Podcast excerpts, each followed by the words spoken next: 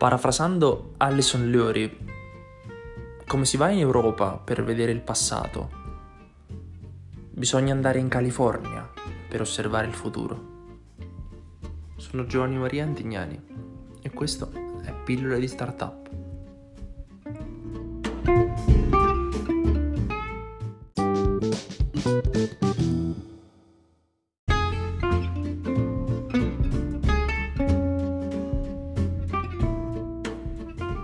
Siamo a Kiev, più precisamente siamo a Fastiv, una città con una grande comunità ebraica dell'oblast di Kiev.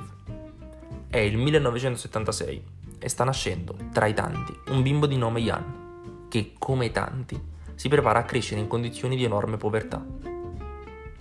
La madre è una casalinga, il padre è un costruttore edile di scuole e ospedali e il piccolo Jan cresce nella campagna fuori Kiev, in una casa senza acqua corrente e senza riscaldamenti, e in Ucraina, in inverno.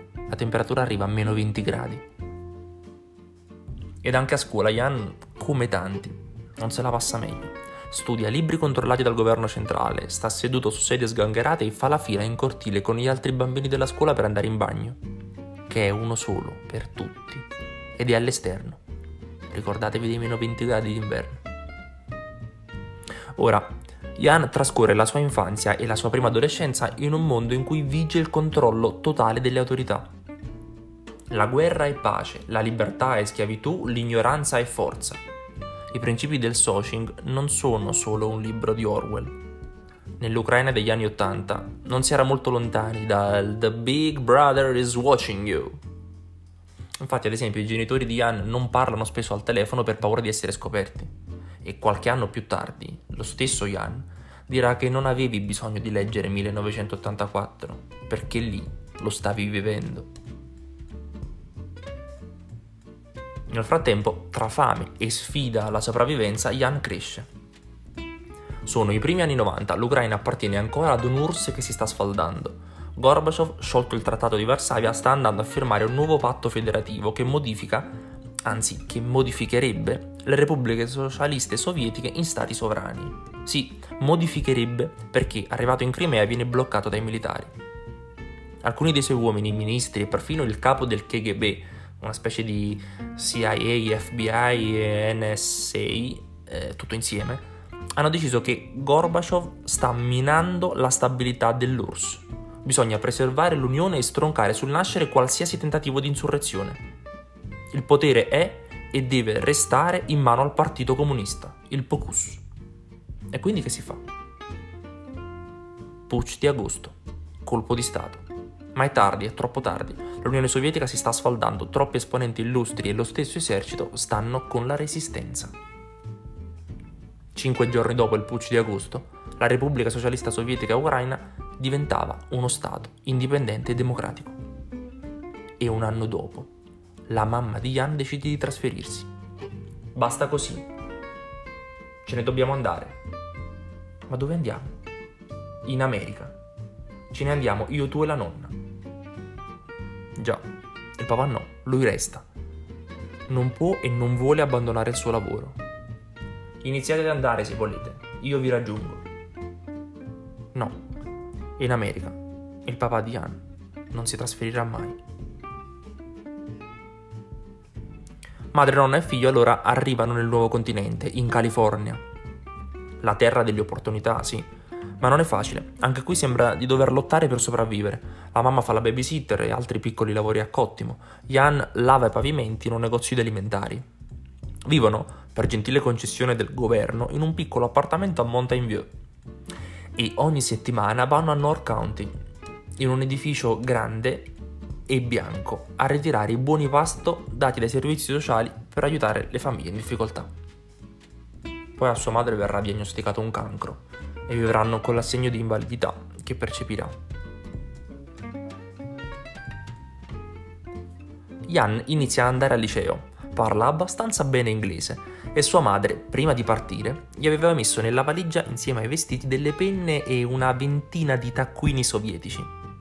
Sperava di non dover pagare alla cancelleria della scuola una volta arrivati negli States. Ma tanto, a scuola, Jan non va molto bene. Non si trova tanto neanche con i ragazzi di lì. Le amicizie gli sembrano strane, temporanee, informali, instabili. Lui è abituato all'Ucraina, dove si resta a scuola per 10 anni con lo stesso piccolo gruppo di amici e le persone le arrivi a conoscere davvero. Così Jan si inserisce a malapena e a stento si diploma. Quello che gli interessa, quello che lo affascina veramente, è l'informatica. È un appassionato di programmazione e ha iniziato a studiare da autodidatta, comprando in una vecchia bottega libri sull'informatica, che poi rivende per poterne comprare ancora e ancora. Conosce anche un gruppo di hacker e si unisce a loro. Il gruppo si chiama W00W00.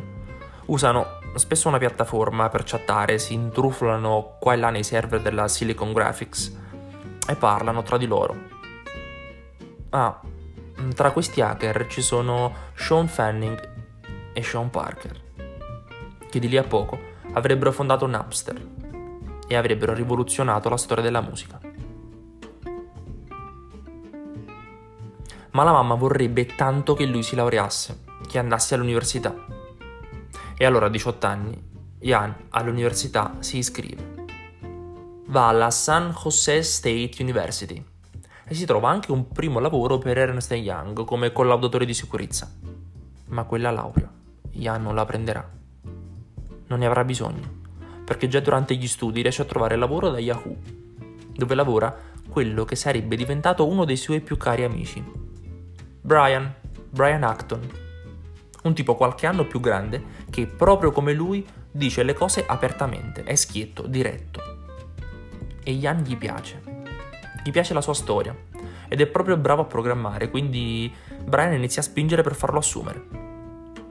Ehi, io conosco un ragazzo, va ancora all'università, ma è un fenomeno con i codici e può iniziare part-time. Si chiama Jan Koum. Sì. Jan Koum, un ragazzo di 21 anni che presto rivoluzionerà il mondo della comunicazione digitale. Lo prendiamo? La risposta è sì. Nel 1997 Jan viene assunto da Yahoo, dove inizierà una brillante carriera insieme all'amico Brian. Peccato che questa carriera il padre non la vedrà mai. Muore proprio in quell'anno, nel 97, da solo, dall'altra parte del mondo. L'America non l'avrebbe mai vista. Jan invece l'America la sente sempre più sua e a lezione un giorno riceve la chiamata del cofondatore di Yahoo, David Philo, che gli dice, testuali parole, "Get your ass into the office." C'è un problema con i server, bisogna aggiustarli, devi venire subito. Tanto Jan la scuola la abbandonerà, non gli è mai piaciuta davvero, e lavora per 9 anni da Yahoo, diventando manager delle infrastrutture. Nel frattempo, l'amicizia con Brian si fortifica, i due giocano a football, a frisbee, sciano insieme e Brian gli sta molto vicino, soprattutto quando nel 2000 la mamma di Jan muore, per quel maledetto cancro. Lo invita a casa sua, lo fa reagire, lo tiene in vita. E la vita continua. Ma da Yahoo continua con alti e bassi, fino a che qualcosa scatta e lo spinge a voltare pagina. Probabilmente è un mix di cose, il senso americano di crescere, il ripudio per la pubblicità, per quello che faceva. Sì, ormai si sentiva vuoto, come se non stesse facendo niente di utile. E senza stimoli, in California, nel mondo tech, non è permesso stare. Quindi lascia tutto. Nel 2007 si licenzia e lo fa con il suo amico Brian, che condivideva quelle angosce. Insieme se ne vanno in Sud America. Fanno un viaggio, si schiariscono le idee e quando tornano fanno tutti e due un colloquio da Facebook. Vorrebbero lavorare con una felpa con una bella F bianca e blu in petto, ma tutti e due vengono scartati. Non siete all'altezza. È un po' un problema. Jan sta finendo tutti i suoi risparmi accumulati, ma una delle sue ultime spese, nel gennaio del 2009, è comprare un iPhone. Scelta azzeccata, perché si rende conto che l'App Store, che esisteva da 7 mesi all'epoca, è il futuro. A quei tempi capitava che si riunissero a casa di Alex Fishman, un amico russo da cui si andava a vedere film e mangiare pizza. E al bancone della sua cucina passavano tempo a discutere di queste app e delle idee che Jan aveva di continuo. Quello che Jan voleva fare guardando lo schermo del suo iPhone, era far sì che i suoi contatti in rubrica potessero raggiungere uno status, del tipo in vacanza, al lavoro, al cinema, o uno status che ti avvisasse anche se la batteria del telefono della persona che stavi chiamando era bassa. Fishman era curioso e decide di presentargli Igor Solominnikov, uno sviluppatore in Russia trovato su un sito per programmatori esperto proprio di sviluppo per iPhone. A programmare tutto il resto ci avrebbe pensato Jan. E allora, pochi giorni dopo, il 24 febbraio del 2009, Jan Koum, 33enne, ebreo, nato fuori Kiev ed emigrato adolescente, in California, prese $10 e in 10 minuti registrò la sua società, WhatsApp Incorporation. Ah sì, i primi tempi non sono però facilissimi. Jan prova a sincronizzare l'app con tutti i numeri di telefono delle persone che aveva in rubrica, ma l'app si blocca spesso e cresce. E quando Fishman la scarica, trova i numeri di pochissime persone. Quindi chiama Koum e gli dice: "Hey man, allora, guarda qui, questo non va, questo non funziona, questo nemmeno." E Jan scrive. Prende appunti su uno di quei taccuini sovietici che gli aveva portato la madre. Li usava per le grandi occasioni, per i progetti importanti. E mentre scrive, si rende conto che per il suo progetto c'è ancora tanto, ma tanto da fare. Talmente tanto che un mese dopo sta per mollare. E avrebbe mollato se Brian non l'avesse spinto a provare ancora un po'. Dagli ancora un paio di mesi. E se non funziona poi lasci. E per fortuna Jan lo ascolta, ancora.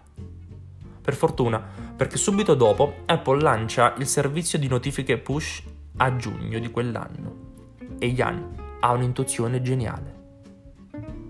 Modifica la sua app in modo che ogni volta che qualcuno cambia il suo status, tutti i suoi contatti in rubrica vengono avvisati. È geniale. Perché gli amici iniziano a cambiare status per mandare messaggi divertenti a tutti e a pingarsi a vicenda, tipo "Hey, I'm coming, buddy, I'm late". E Jan nel frattempo osserva tutti gli status che cambiano dal suo Mac nella casa di Santa Clara e vede che gli status sono diventati anche del tipo "Ehi, come stai?", nell'attesa che qualcuno, nella speranza che qualcuno, cambiando il suo status, risponda. Aspetta un attimo, wait a minute. Si rende conto di aver creato inavvertitamente un servizio di messaggistica istantanea tramite un dispositivo portatile che tutti si portano dietro. E la particolarità è che WhatsApp non funziona con il login, come Skype o gli altri servizi che ci sono, ma è più semplice, funziona con il numero di telefono. Ecco, il WhatsApp che conosciamo inizia a prendere forma. E quando Koum lo aggiorna e lancia la nuova versione, arriva ad avere improvvisamente 250.000 utenti. Le cose iniziano a farsi interessanti. Allora va dall'amico Brian, che nel frattempo sta lavorando a un altro progetto di startup fallimentare, e gli dice: "Brian, molla tutto, vieni a lavorare con me, facciamo questa cosa insieme". E Brian va. I due si rendono conto che avrebbero potuto permettere ai loro utenti di inviare qualsiasi cosa tramite internet, immagini, video, foto, tutto. Spesso i due andavano a lavorare al secondo piano del Red Rock Cafe e provavano ad inviarsi continuamente messaggi a vicenda.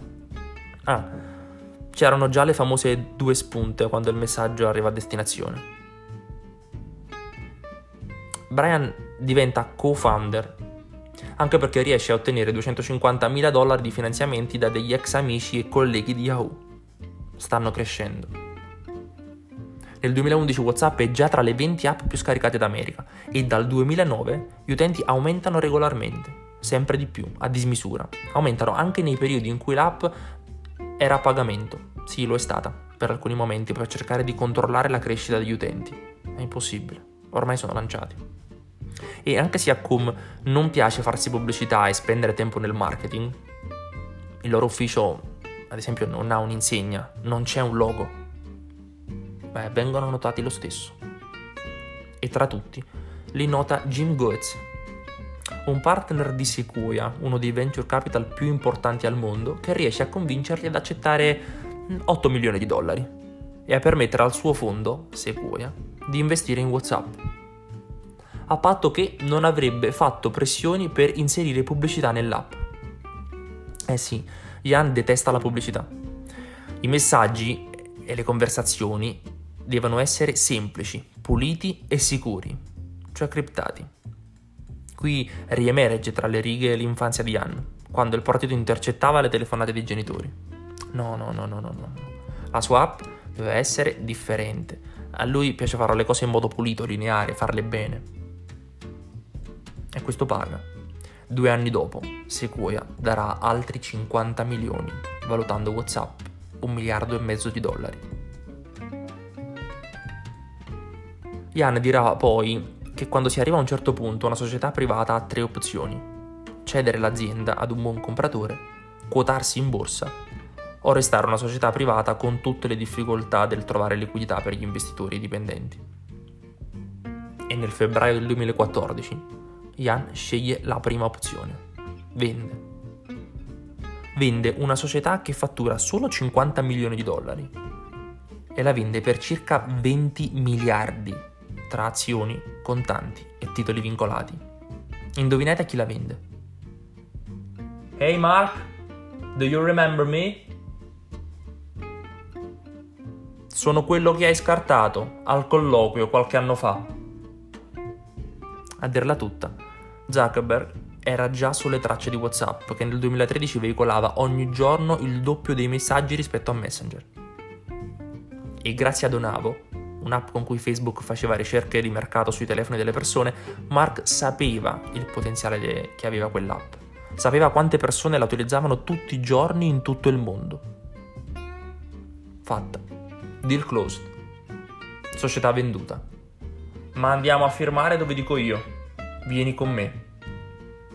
E lo porta davanti ad un grande edificio bianco, che ormai era in disuso. Eh già, è l'ufficio dei servizi sociali dove andava con la madre a ritirare i buoni pasto.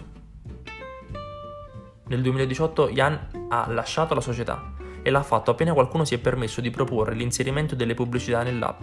Appena l'hanno detto, se n'è andato. Per lui inserire le pubblicità è assurdo, è quasi offensivo. Ok, e ma come facciamo soldi? Chi ci paga? Beh, hanno quasi 2 miliardi di utenti. Un modo lo troveranno.